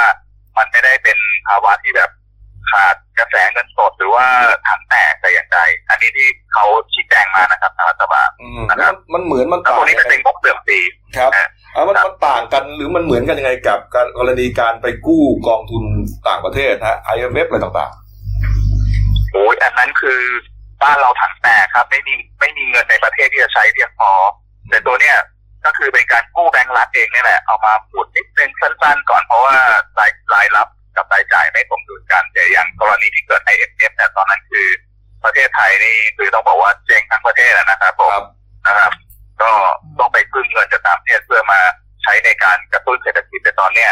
ภาพสภาพคล่องเงินของบ้านเราไม่ได้มีปัญหาอะไรซึ่งก็ยังห่างไกลจากจุดนั้นแล้วยิ่งตอนเนี้ยพูดถึงทุนสำรองระหว่างประเทศนะครับ ของบ้านเรานี่ก็ว่ามีสูงมากครับแสนกว่าล้านดอลลาร์สหรัฐอืมเพราะฉะนั้นในเรื่องที่จะ ไปเหมือนวิกฤตต้มยำกุ้งอะยุคนั้นน่ะ ก็ไม่ไม่ยังห่างไกลครับ ยังไม่มีสิทธิ์ถึงขนาดนั้นครับเพราะว่าเงินเราเหลือเยอะนะครับครับครับอ่าไม่มีมีใครพูดนะว่ามีการกู้กันมาอย่างนี้ทุกยุคทุกสมัย อ่าผมสัมภาษณ์กับทางแหล่งข่าวแล้วกันนะครับครับทางกระทรวงการคลังนะครับหลายๆคนรวมถึงทางพระบุตรีด้วยทางคุณสมมาสาวนายนก็ตอบสั้นๆนะครับ พอดีแกไปปฏิบัติภารกิจที่ ต่างประเทศแกก็บอกว่าอันนี้ก็เป็นการกู้ปกติเพื่อใช้ในการดูแลเรื่องกระแสเงินสดของรัฐบาลและสถานเนี่ยนะครับซึ่งไม่ได้เป็นภาวะถังแตกอะไร แต่ว่าช่วงบ่ายๆเนี่ย น่าจะมี statement จากทางกระทรวงการคลังออกมาชี้แจงรายละเอียดนะครับ ว่าที่ทำไปเป็นเพราะอะไรนะครับอืมนะครับ แต่ว่าลักษณะการกู้ระยะสั้นเนี่ยที่ผ่านมา ผมเท่าที่สัมผัสก็เคยเกิดขึ้นหลายครั้งแล้วนะครับ ไม่ได้เกิดขึ้นครั้งนี้เป็นครั้งแรกนะครับ แล้วทาง ทางแต่ว่าครั้งเนี้ยอาจจะมีการลงราชกิจจาชัดเจนไปนะครับ ก็คืออาจจะเห็นกันก็เลยมีการออกมาตอนนี้ แล้วบางส่วนเขาการจัดตาว่าอาจจะเป็นช่วงที่ใกล้ๆอธิบายด้วยก็เลยอาจจะเป็นกระแสที่ตกหนักมาเลยครับ อืมนะครับ ก็ก็เป็นกระแสที่คนวิพากษ์วิจารณ์พอสมควรเนี่ยนะครับอะก็ได้ครับได้ข้อมูลส่วนหนึ่งอืมนะครับครับเอาละครับขอบคุณครับได้ครับคุณศักดิ์ชัยครับ ครับขอบคุณครับครับสวัสดีครับ คุณศักดิ์ชัยอินจันทร์ครับผู้สื่อข่าวเศรษฐกิจของเราครับเคลียร์ไหมเนี่ยวิวัฒน์เคลียร์ไหมเขาบอกว่ามันเป็นการปรับสมดุลทางบัญชีให้มันเขาคือเขาเข้าใจเรื่องกู้ไปใช้ในช่วงงบข้อมปีอะเออเนอะเนี่ยก็เหมือนกับขาดมือนิดนึงเอามาหมุนหน่อยครับอืมประมาณเนี้ยเราก็แสกู้ดงในว่าปมัระนไม่มีไงก็กู้ในประเทศอะมันเออมันยังไม่ร้ายแรงขนาดนั้นหรอกเออนะอะแต่พอออกราชกิจจามันก็เลยดูเหมือนโอ้โหมัน แล้วพอเป็นข่าวไงคนก็ไปคอมเมนต์กันเอาถังแตกแล้วนะเอา มาดูการ์ตูนขาประจำของคุณขวดนะครับ ปิดท้ายเบรกนี้นะครับเนี่ยฮะเอ่อก็เป็นรูปใครเนี่ย มนุษย์หินฟินโตนป่ะเนี่ยใส่ชุดเนี่ยน่าจะใช่เออแล้วก็ถือเลื่อยเลื่อยยุบพักนะกำลังเลื่อยเอ่อเลื่อยสัญลักษณ์ของพักอนาคตใหม่สามเหลี่ยมหัวกลับสีส้มเนี่ยนะแต่ว่าถูกครอบอยู่ในกะลา หมายความว่าไงพิพัฒน์ไม่รู้ อันนี้ก็ตีความไม่ออกผมเออ เนี่ยก็เหมือนกับว่าเอ่อ สังคมยังอยู่ในยุคที่ครับล้าหลังอืมล้าสมัยนะการยุบพักการเมืองนะครับ โดยความผิดที่มันชัดเจนหรือเปล่าก็ไม่รู้อะไรเนี่ยนะอืมเอ่อแล้วก็สมาชิกพักเนี่ยเขาก็มีคนเลือกกันมาต้องเป็นหลายล้านคนเนี่ยนะมันมันจะสมเหตุสมผลหรือเปล่าครับใช่การเมืองมันไม่ได้เดินหน้า แต่มันอืมถอยหลังลงไปถึงขั้นถูกกลาครอบหรือเปล่าอืมนะครับเอาละครับอ่าเอาละฮะ พักครู่เดียวครับกลับมาช่วงหน้านะครับ มีเรื่องของเชฟโรเลตนะครับก็เห็นว่าทาง GM จะอ่ายกเลิกการทำตลาดแล้วฮะไม่ขายแล้วนะครับนะฮะรวมถึงอ่าประเด็นเรื่องนักร้องสาวนะครับ ไปฉีดโบท็อกซ์เสียชีวิตปริศนานะครับแล้วก็มีประเด็นเรื่องแท่งเหล็กนะฮะหล่นแถวๆเขตพญาไทฮะหล่นมาหลายครั้งแล้วนะครับครับปิดท้ายที่ปลาดึกดำบรรพ์ครับออฟฟิศนะไปโผล่ที่หน้าน้ำญี่ปุ่นนะครับพักครู่เดียวครับ เดี๋ยวกลับมาคุยข่าวกันต่อครับ จากหน้าหนังสือพิมพ์ สู่หน้าจอมอนิเตอร์ พบกับรายการข่าวรูปแบบใหม่ หน้าหนึ่งวันนี้ โดยทีมข่าวหน้าหนึ่ง หนังสือพิมพ์เดลิวิวออกอากาศสดทาง YouTube d e l i n e w l i v e ขีดทีเทุกวันจันทร์ถึงศุกร์10นาฬิกา30นาทีเป็นต้นไป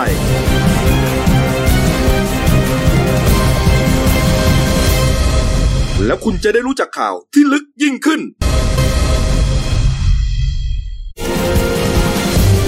จากหน้าหนังสือพิมพ์ สู่หน้าจอมอนิเตอร์ พบกับรายการข่าวรูปแบบใหม่ หน้าหนึ่งวันนี้ โดยทีมข่าวหน้าหนึ่ง หนังสือพิมพ์เดลิวิวออกอากาศสดทาง YouTube d e l i n e w l i v e ขีดทีเอทุกวันจันทร์ถึงศุกร์10นาฬิกา30นาทีเป็นต้นไป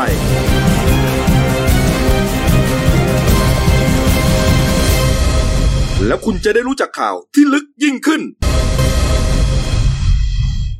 ครับผมกลับสู่ช่วงสองของรายการหน้าหนึ่งวันนี้ครับพบกับคุณรุ่งชัยคงสุขหัวหน้าข่าวหน้าหนึ่งครับ เมื่อวานนี้นะครับมีประเด็นทางโซเชียลมีเดียออกมาก่อนนะครับกรณีของเออค่าย GM นะครับนี่ฮะหรือว่า General Motor เนี่ยนะครับ โดยคุณแอนดี้ดันสแตนนะครับ ประธานกรรมการการตลาดนะครับ เชิงกลยุทธ์พันธมิตร และผู้แทนจำหน่าย GM International Operation นะครับ เปิดเผยว่าทาง GM จะยุติ การจัดจำหน่ายรถยนต์เชฟโรเลตในตลาดประเทศไทย ภายในสิ้นปี 63ครับก็คือปีนี้นะครับปีนี้เออนะฮะแต่ว่าเอ่อยังจะให้บริการหลังการขายแก่ลูกค้านะครับนะครับอาทิการรับประกันคุณภาพรถยนต์นะฮะการซ่อมบำรุงและการบริการต่างๆ ผ่านเครือข่ายของศูนย์บริการที่ได้รับการแต่งตั้งจากเชฟโรเลตทั่วประเทศ ซึ่งปัจจุบันมีโชว์รูมอยู่เกือบร้อยแห่งทั่วประเทศฮะนี่ฮะเอ่อคุณแอนดี้บอกต่อนะครับว่าการถอนเชฟโรเลตออกจากตลาดรถยนต์ประเทศไทย เป็นการตัดสินใจของ GM นะครับหลังจากขายศูนย์การผลิตรถยนต์และเครื่องยนต์ของ GM รวม 2 โรงงานในไทยฮะที่ระยองให้กับ Great Wall Motor นะครับนี่ฮะคือเขาเลิกแต่เขาขายโรงงานแล้วขายได้แล้วนะครับนี่ฮะก็อ่า ทาง GM เขาบอกว่าทาง GM เนี่ยได้ประเมินทางเลือกไว้หลายทางก่อนหน้านี้นะ ว่าจะเอายังไงต่อธุรกิจมันไปต่อไม่ได้ ที่จะรักษาเชฟโรเลตไว้ในตลาดไทยให้ได้ ก็คือหมายความว่ายังมียี่ห้อนี้อยู่ในไทยอะยังมีฐานการผลิตอยู่ในไทย แต่ในความเป็นจริงนะครับ คุณคุณแอนดี้บอกนะครับ แต่ในความเป็นจริง หากไม่มีฐานการผลิตในประเทศไทยแล้ว เชฟโรเลตจะไม่สามารถแข่งขันในตลาดรถยนต์ประเทศไทยได้เลยครับ นี่ฮะหมายความว่าอะไร หมายความว่ายี่ห้อเชฟโรเลตทั้งโลกนี้ยังมีอยู่ฮะอืมยังมีอยู่นะครับ แต่ว่าไม่ขายในไทยครับนะครับ แล้วก็เมื่อถอนโรงงานออกไปแล้วเนี่ยนะก็ไม่สามารถเอาเชฟโรเลตที่ผลิตจากประเทศอื่น มาขายในไทยได้ด้วยอืมเพราะว่ามันสู้ราคากันไม่ได้ สรุปข้อแรกก็คือไม่มีขายในประเทศไทยแล้วไม่มีในสิ้นปีนี้ครับนะครับนี่ฮะแล้วก็ยกเลิกโรงงาน นะครับ รวมถึงโรงงานผลิตต่างๆ แน่นอนนะอ่าอ่าทีนี้มันเกิดปัญหาสินะครับอ้าวแล้วรถที่เขาขับอยู่ทุกวันนี้ล่ะเชฟโรเลตก็เยอะแยะนะอืมเอออะไรอะ รุ่นอะไรรถแคปติว่าแคปติว่าที่แนวแนวๆอ่ารถแนวแนว SUV ๆเออ แล้วก็อะไรนะ ตัวใหญ่กับอีกตัวหนึงอะอ่าผมจำชื่อไม่ได้เออนั่นก็นั่นก็แต่ที่เป็นรถตลาดที่เห็นผู้ใช้เยอะเนี่ยแคปติว่าเออแล้วก็รถเก่งก็เยอะแยะนะเก่งก็มีกระบะก็มีกระบะโอ้โหกระบะก็ยิ่งสวยด้วยครับ ก็ยังขับกันเยอะแยะมากมายอยู่เนี่ยนะฮะแล้วจะยังไง เพราะว่าเขาก็สงสัยไงอ้าวแล้วศูนย์บริการจะยังอยู่เปล่าใช่อะไรจะมีไหมอืมนะคคนรับซื้อรถไปก็ต้องกังวลอยู่แล้วใช่แล้วมึงจู่ๆมึงเลิกไปทำไมเนี่ยเอออันนั้นในส่วนลูกค้านะเออแล้วบางคนเพิ่งซื้อเพิ่งถอยป้ายแดงมาเนี่ยโอ้โหแย่เลยนะเพราะจริงเนี่ยลำพังเนี่ยแม้มีโรงงานอยู่เนี่ยอะไรก็อาจจะแพงอยู่แล้วนะใช่เพราะว่าต้องยอมรับว่าในไทยเนี่ยเขาก็จะขับกันนะอืมอ่าโตโยต้าฮอนด้าประมาณนี้เนี่ยนะเออ อันนั้นเฉพาะลูกค้าในส่วนลูกค้า แต่ในส่วนของพนักงานก็ยิ่งกังวลหนักฮะมีพันห้าร้อยกว่าคนเนี่ย จะถูกลอยแพหรือเปล่า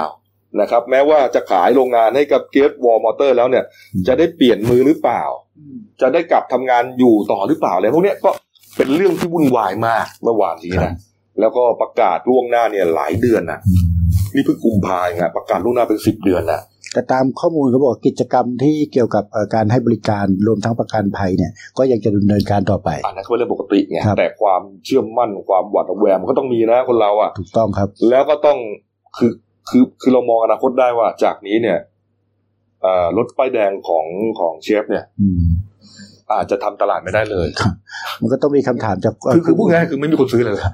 คนซื้อไปก็ต้องมีคำถามแล้วต่อไปจะทำยังไงถูกไหมใช่เขาก็ต้องเลี่ยงค รับรวมถึงรถมือสองที่อยู่เกลื่อนเต็นท์มือสองเนี่ยอืมก็จบฮะหรือต้องขายกันถูกๆเลยอะอืมถูกไหมครับต้องอย่างนั้นเลยอะนะฮะเพราะว่าแน่นอนนะบริษัทเขายืนยันแล้วนี่ว่าจะไม่ขายแล้วอะนะครับ เนี่ยจำได้ไหมาแต่สมัยก่อนคุณชายหลายประมาณสักสิบกว่าปีแล้วซาบ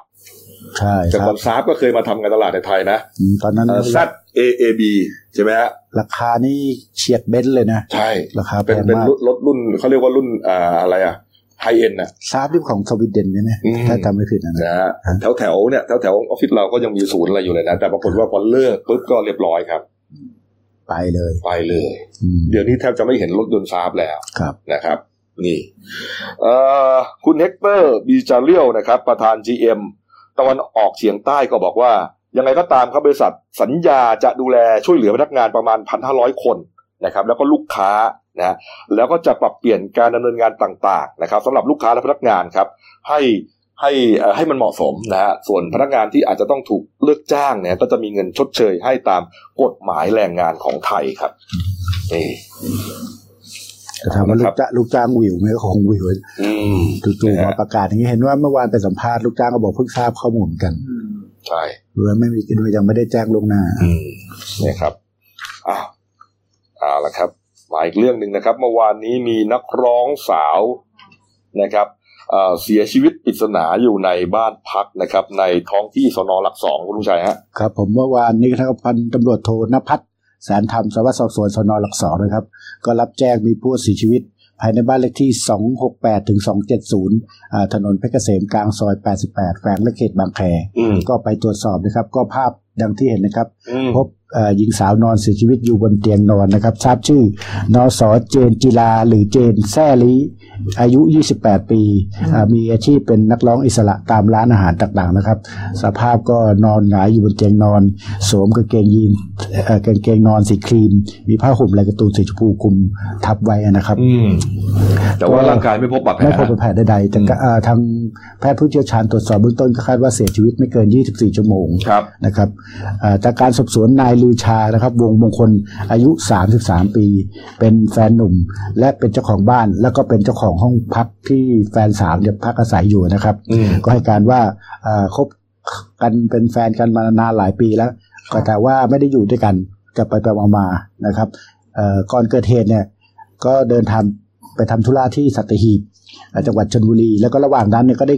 คุยไลน์กับแฟนสาวอยู่ตลอดเวลา แล้วก็ทราบว่าช่วงเย็นวันเดียวกันนั้นน่ะแฟนสาวก็ไปฉีดเอ่อโบท็อกซ์ที่คลินิกเอ่อในซอยเพชรเกษม81ครับครับฉีดกรามนะครับ เพื่อเสริมเรียกว่าเสริมความก็เป็นงามให้นะ เป็นปกติของนักร้องอะไรพวกเนี้ยนะครับอ่าให้ที่เขาต้องขายหน้าขายตาเนี่ยเสริก็มต้องความเสริมสวยกันหน่อย ให้ดูดีครับเหมาะกับอาชีพของตนเองนะครับอืมครับอ่าจนกระทั่งเวลาประมาณ 20นาฬิกาสองทุ่มเนี่ย ก็ยังมีเพื่อนบ้านเห็นว่าอ่าแฟนสาวเนี่ยยังไปให้อาหารสุนัขตามปกติ เอออ๋อ ผู้ชายไม่อยู่ ผู้ชายไม่อยู่ไปผู้หญิงทำงาอนยู่คนเดียวครับผมก็ยังคุยกันปกติอยู่ ครับ เออ จนกระทั่งเมื่อวานเนี่ยวันที่17เนี่ยเวลาครับประมาณห้าโมงเย็นหรือ17นาฬิกาเนี่ยก็เดินทางกลับมาเคาะประตูเรียกที่ห้องพัก ปรากฏว่าห้องเงียบ มีเหมือนไม่ได้ยินก็เสียงไม่มีใครออกมาสักทีครับ ก็เลยใช้กุญแจไขเข้าไปอืมก็ปรากฏว่าพบเอ่อแฟนสาวเนี่ยเอ่อนอนเสียชีวิตแล้วโอ้ ก็เบื้องต้นเนี่ยทางแฟนหนุ่มก็บอกสาเหตุใหญ่ๆน่าจะเกิดจากเอ่อสองประการด้วยกัน เรื่องแรกเนี่ยก็แฟนสาวเนี่ยเป็นคนเอ่อเป็นโรคหัวใจครับมีมีโรคหัวใจเป็นป่วยเป็นโรคประจำตัวครับครับครับ แล้วก็ใช้สิทธิ์สามสิบบาท รักษาโรคที่โรงพยาบาลบางไผ่อยู่มานานแล้วอะ ส่วนอีกประเด็นก็อาจจะเป็นผลกระทบจากการไปฉีดโบท็อกซ์เสริมความงามเนี่ยอืมเพราะว่าหลังจากไปฉีดยังไม่ทันครบสี่ชั่วโมงก็มาพบว่าเป็นเสียชีวิตครับ นะครับ อย่างไรก็ตามทางพันตำรวจโทนพัฒน์ก็บอกว่าต้องรอผลการชันสูตรจากอ่าโรงพยาบาลศิริราชก่อนว่าสาเหตุที่แน่ชัดเนี่ยเกิดจากสาเหตุอะไร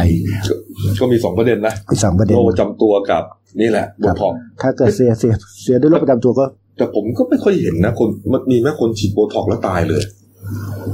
มันผมว่ามันอาจจะไม่เคยนะนอกจากว่ากินยาเอ่อลดความอ้วนเลยเนี่ยอาจจะมีช็อกแต่ว่าโบท็อกซ์มันเหมือนเป็นสารไง ฉีดเข้าไปทำให้แก้มมันเต่งมันตึงอะไรไอโบท็อกซ์เอ่อแต่ที่มันอาจจะไปทำให้เอ่อโรคกำเริบขึ้นอ่ามาเนี่ยเนี่ยตรงตรงตรงตรงเนี้ยน่าสนใจนะ เพราะว่าถ้าถ้าถ้าเกิดสมมุติว่าเป็นคนเป็นโรคหัวใจแล้วไปฉีดโบท็อกซ์โอ้ทำให้สิ่งนี้เป็นเรื่องใหญ่นะนี่ก็ต้องไปสอบคลินิกที่ฉีดได้อีกนะเนี่ยครับเออเนี่ยฮะเนี่ยฮะก็ต้องรอผลชันสูตรอีกรอบหนึ่งใช่ครับนะครับเอามาดูอีกเรื่องหนึ่งครับเนี่ยฮะอุบัติเหตุเกิดขึ้นนะครับ ก็เอ่อที่เขตพญาไทนะครับเขามีการก่อสร้าง นะครับปรากฏว่าแผ่นเหล็กนะครับ แท่งเหล็กเนี่ยยาว 8 เมตรฮะยาวเหยียดเลยนะครับ หล่นลงมาครับ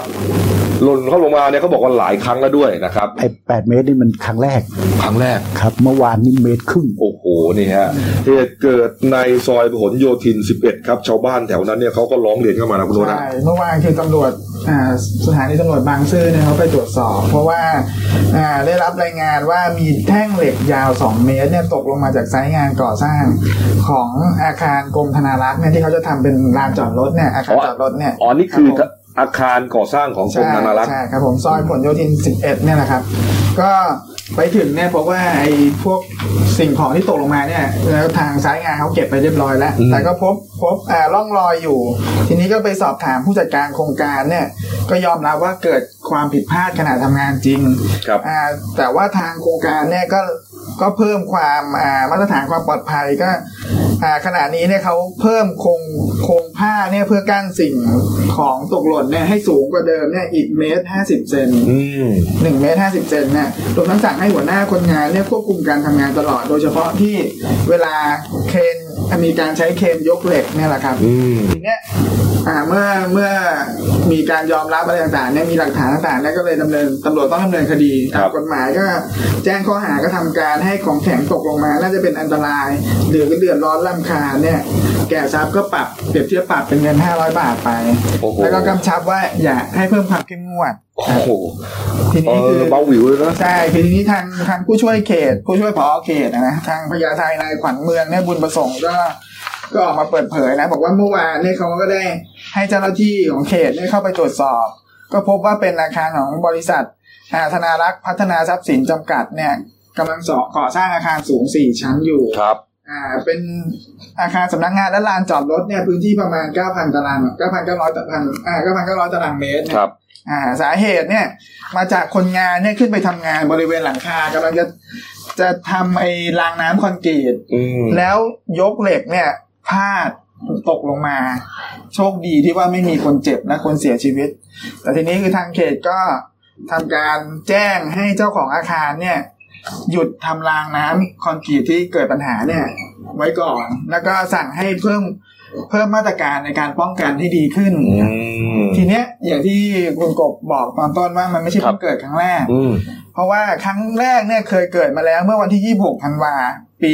2562 เนี่ยนะครับอืมตอนนั้นเนี่ย เป็นท่อนเหล็กยาว8เมตรเนี่ยตกลงมาครับ แต่โชคดีเหมือนกันที่ว่าไม่มีคนเจ็บหรือคนเสียชีวิตอืมครั้งเนี้ยเป็นครั้งที่สองแล้วครับนี่ฮะแถวนั้นเนี่ยมีการก่อสร้างเนี่ยส่วนใหญ่เป็นอาคารสูงทั้งสิ้นใช่ครันะบเพราะว่าที่ดินเนี่ยมันแพงครับนะครับคอนโดนี่โหหลายสิบชั้นครับนะครับ เรียกว่า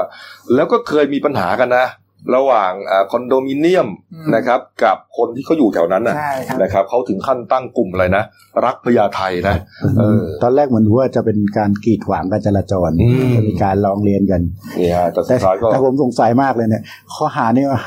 เบา เบากว่าใช่แท่งเหล็กที่ตกไปอีกนะเออนะค่าห้าร้อยเองเปรียบเทียบปรับปรับห้าร้อยห้าร้อยบาท แล้วจริงๆเนี่ยมันมันแค่เขาเรียกว่ามันแค่เส้นเส้นยาแดงเองนะ ถ้ามันมีรถผ่านมันใช่เนี่ยคือคืออย่าไปมองว่าเอ้ยเหล็กตกแล้วก็ปรับถ้าไม่โดนจบใครก็ไม่เป็นไรโทษครับ แล้วมันก็โดนขึ้นมา แล้วนี่มันครั้งที่สองแล้วมันไม่ใช่เหล็กเล็กๆนะครับเป็นแท่งเหล็กอะอืมถ้าถามว่าเกิดความสูญเสียขึ้นมา แล้วก็มาครับมาบอกว่าเดี๋ยวเอาผ้าไปดำเนินการกั้นไม่ให้มันหล่นมา ผมถามว่าแล้ว ครั้งที่แล้วเนี่ยมันมันก็หล่นมาแล้วว่าทำไมไม่ดำเนินการให้มันเบ็ดเสร็จไปเลยอืมไม่งั้นเดี๋ยวก็บอกอะเดี๋ยววันนี้ผ้าเดี๋ยวถ้ามันหล่นมาอีกสักแท่งนึงอะเดี๋ยวไม่เป็นไรเดี๋ยวเราต่อเติมเหล็กป้องกันอีกอ๋อจะต้องแก้กันไปทีละช็อตทีละช็อตเลยทำไมไม่ทำให้มันเบ็ดเสร็จเดียว กระบวนการวิศวกรใหญ่ก็มีคุมมาขานขนาดเนี้ยอืใช่ไหมครับอืมคือบ้านเราจะเป็นอย่างนี้ยต้องพอเกิดทีก็เข้ามาแก้กันทีอย่างเงี้ยใช่ทำไมไม่ทำให้มันเสร็จเรียบร้อยไปเลยนี่แหละนี่แหละก็เลยถูกร้องเรียนเข้ามาเนี่ยนะฮะครับนี่ครับ ก็ ถือว่าให้เป็นตัวอย่างกับทุกอืมอาคารก่อสร้างเลยนะ คือคือที่ห่วงคือสักวันเนี่ยมันจะเป็นจริงๆก็คือแบบตกมาใส่คนจริงๆเนี่ยครับมันจะคือถ้าเป็นตกมาใส่คนเนี่ยไม่ต้องไม่คือมึงนึกภาพออกฮะว่าเกิดอะไรขึ้นใช่นะครับนี่ฮะมันไอ้ห้าร้อยบาทนี่มันคนละเรื่องกันเลยอะที่มานำเสนอเราไม่ได้มาโจมตีคืออยากจะให้ให้มันแก้ไขให้เบ็ดเสร็จให้เป็นรูปธรรมไปป้องเลยกันไม่ให้มันเกิดเหตุใช่ครับครับผมนี่ฮะอ้าวปิดท้ายข่าววันนี้ครับที่คลิปเป็นคลิปที่หายากนะครับ แล้วก็น่าดูมากนะครับอ่าเว็บไซต์ อาไซคีชิมบุนนะครับของหนังสือพิมพ์ญี่ปุ่นนะครับเขาเผยแพร่นะครับมีคนบันทึกคลิปวิดีโอได้ครับเป็นสองสามีภรรยาครับชื่อว่าโคจิทาบิระกับโคโตเมะนะฮะก็เป็นเขาบันทึกเป็นปลาออฟฟิศครับนี่ฮะขนาดยาว5เมตรนะฮะปลาออฟฟิศฮะยาว5เมตรฮะนี่ฮะสองตัวครับ โผล่แหวกว่ายอยู่เคียงคู่กันเหนือผิวน้ำเอ่อบริเวณท่าเรือใกล้ท่าเรือตกปลาริมชายฝั่งเมืองซาไก ในจังหวัดฟุกุอิครับนี่ฮะอืมโอ้โหตื่นตาตื่นใจนี่คือปลานะเนี่ยปลาพญานาคเออนี่ฮะนี่มาจากทวิตเตอร์อะไรเนี่ยซาซิล่าเนี่ยเออครับพี่เหรียญก็ขึ้นปั๊บทันทีเลยนี่ฮะนี่ทวิตเตอร์ซาซาบิเบอร์ครับนี่ครับ เขาบอกว่าไอ้ปลา ปลา oarfish เนี่ย คนไทยรู้จักกันในนามปลาพญานาคใช่เป็นปลาดึกดำบรรพ์นะฮะต้องใช้คำว่าอย่างนั้นเลย แล้วอยู่ในน้ำลึกด้วยใช่ครับนี่ปกติไม่ค่อยลอยเหนือน้ำอย่างนี้อืมแสดนี่งฮะว่าต้องมีปัญหาอะไรสักอย่างเลยนี่ไงแน่นอนนี่เขาบอกว่าปลาออฟฟิศครับหรือว่าปลาพญานาคเป็นปลากระดูกแข็งที่ยาวที่สุดครับใช่มักจะอาศัยอยู่ในน่านน้ำลึกอย่างน้อย 200 เมตรนะฮะแล้วมันโตได้ยาวถึง 10 เมตรฮะครับที่เห็นนี่คือครึ่งหนึ่งนะครับ ห้าเมตรอะ มันโตได้อีกเท่าหนึ่งฮะนะฮะแล้วตามความเชื่อญี่ปุ่น เขาบอกว่าการปรากฏตัวของออฟฟิศเนี่ยฮะเป็นสัญญาณเตือนภัยพิบัติ เนื่องจากว่าพวกเขาเนี่ยจะรับรู้ถึงแรงสั่นสะเทือนใต้น้ำจากแผ่นดินไหวคือตรงนี้พอแผ่นดินไหวก็จะเกิดสึนามิได้ครับนี่ฮะ โอ้โห คนญี่ปุ่นก็เลย แตกตื่นเหมือนกันนะ เออ เพราะว่าซึนามิซึมันเอ่อซึนามิเนี่ย ก็เป็นคำของภาษาญี่ปุ่นอืมเนี่ยที่แปลว่าคลื่นยักษ์เนี่ยนะครับครับนี่ฮะเออแต่เขาบอกว่าอีกฝั่งก็บอกว่ามันเป็นวิดีโอที่หายากมากอืมแล้วก็ใช่อาจจะเป็นครั้งแรกในโลกโดวยซ้ำไปที่เห็นปลาสองชนิดนี้ว่ายน้ำอยู่ด้วยกันครับนะครับ คือเขาเห็นตัวเดียวก็ว่ายากแล้วนี่มีสองใช่ตัวพร้อมกันใช่นะครับ และก่อนหน้านี้เคยมีภาพภาพเก่าๆอะอ่าที่เป็นทหาร GI ของอเมริกันใช่ไหมอเริกันอ่าถืออะ ถือปลาเรียงกันเป็นสิบคนน่ะครับครับนะแล้วก็บอกว่าเป็นพญานาคใช่แต่จริงแล้วคือออฟฟิศนี่แหละครับนะครับเอาละครับเอาปิดท้ายที่ชาร์ตนี่หน่อยนะครับ ไวรัสโควิด10เอ่อโควิด -19 นะครับยอดผู้ติดเชื้อนะครับอัปเดตถึงวันที่ 18 กุมภาพันธ์คือวันนี้เมื่อสักช่วงเช้าเนี่ยนะฮะครับครับเสียชีวิตแล้ว 1,870 คนครับ ติดเชื้อไป 72,528 รายอืมยังรุนแรงอยู่นะครับ ยังรุนแรงอยู่นะฮะส่วนอ่า คนไทยนะครับที่อ่าถูกกักตัวครับนะครับ อยู่ที่ฐานทัพเรือสัตหีบอ่านะครับ เป็นอาคารพักรับรองนะฮะพรุ่งนี้ครับพรุ่งนี้ได้ออกแล้วอืมนะครับ ช่วงเช้าเลย วันนี้เห็นว่าทางกองทัพเรือเนี่ยเขาเตรียมจัดสถานที่ให้ต้อนรับบรรดาญาติพี่น้องของคนไทยทั้งเท่าไหร่28 30คนเนี่ยนะที่จะไปรับญาติพี่น้องกันเนี่ยอยู่นะครับ เพราะว่าเขาปล่อยแต่เช้าเลยอ๋อครับ นี่ครับเดี๋ยวพรุ่งนี้เช้าเราก็จะเสนอข่าวนี้นะครับนี่ฮะ อะดูหน้าหนังสือพิมพ์เราหน่อยนะครับ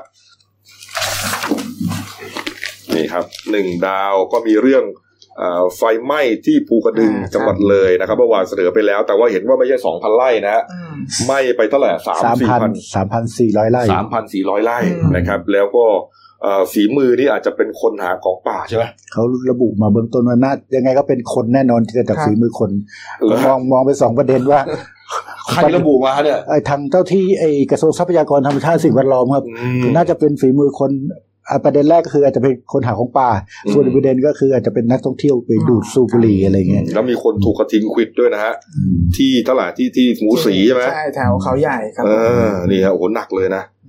อืมอ้าวเอาละครับ ส่วนเรื่องสั้นของฉันนะครับ ที่หนังสือพิมพ์เดนิลร่วมกับ พันธมิตรหลายหน่วยงานนะครับ เรื่องที่ตีพิมพ์ลงฉบับวันพุธที่ 19 กุมภาพันธ์นะฮะเสนอเรื่องนางอยากเห็นผีอีกสักครั้งครับ เขียนโดยคุณปานศักดิ์นาแสวงครับ เรื่องราวจะเป็นยังไงก็หากันนะครับ มีตีพิมพ์ตลอดทั้งปีนะครับ วันนี้ครบถ้วนนะครับ ฝากช่องเราด้วยครับเดนิลไลฟ์กีเจสนะครับเข้ามาแล้วกด subscribe กดไลค์กดแชร์กดกระดิ่งแจ้งเตือนครับ มีในการดีๆทั้งวันและทุกวันครับ วันนี้หมดเวลานะครับ เราลาไปก่อนครับ สวัสดีครับ